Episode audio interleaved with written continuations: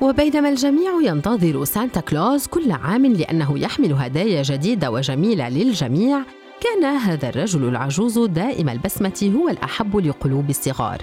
لكن هذا العام شعر سانتا بالحزن فكانت الرسائل كثيرة والطلبات أكثر.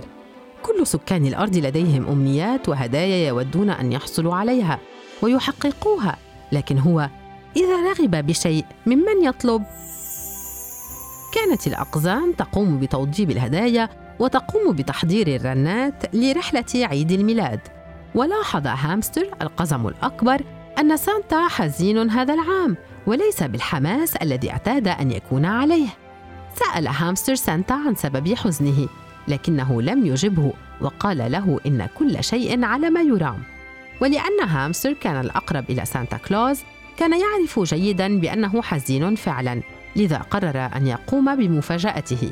اتفق هامستر مع بقية الأقزام بتحضير هدية مميزة لسانتا لأنه في كل عام يحضر الهدايا للجميع ولا أحد يقدم شيئا له.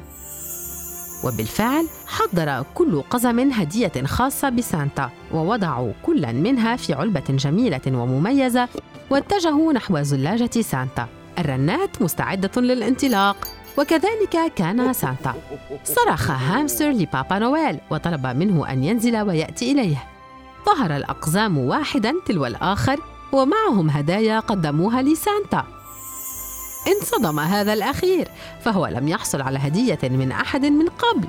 شكر هامستر سانتا على جهوده التي يبذلها كل عام وقدم له رسالة فيها كلمات خاصة كتبها الأقزام ليعبروا عن حبهم لسانتا. كان سانتا كلوز سعيدا جدا لأنه شعر بأن الأقزام تذكروه وفكروا في أن يقدموا له هدية هذا العام وهكذا تحققت أمنية سانتا كلوز بأن يحصل على هدية لنفسه وبأن يشعر بشعور جميع الذين يقدم لهم الهدايا هو.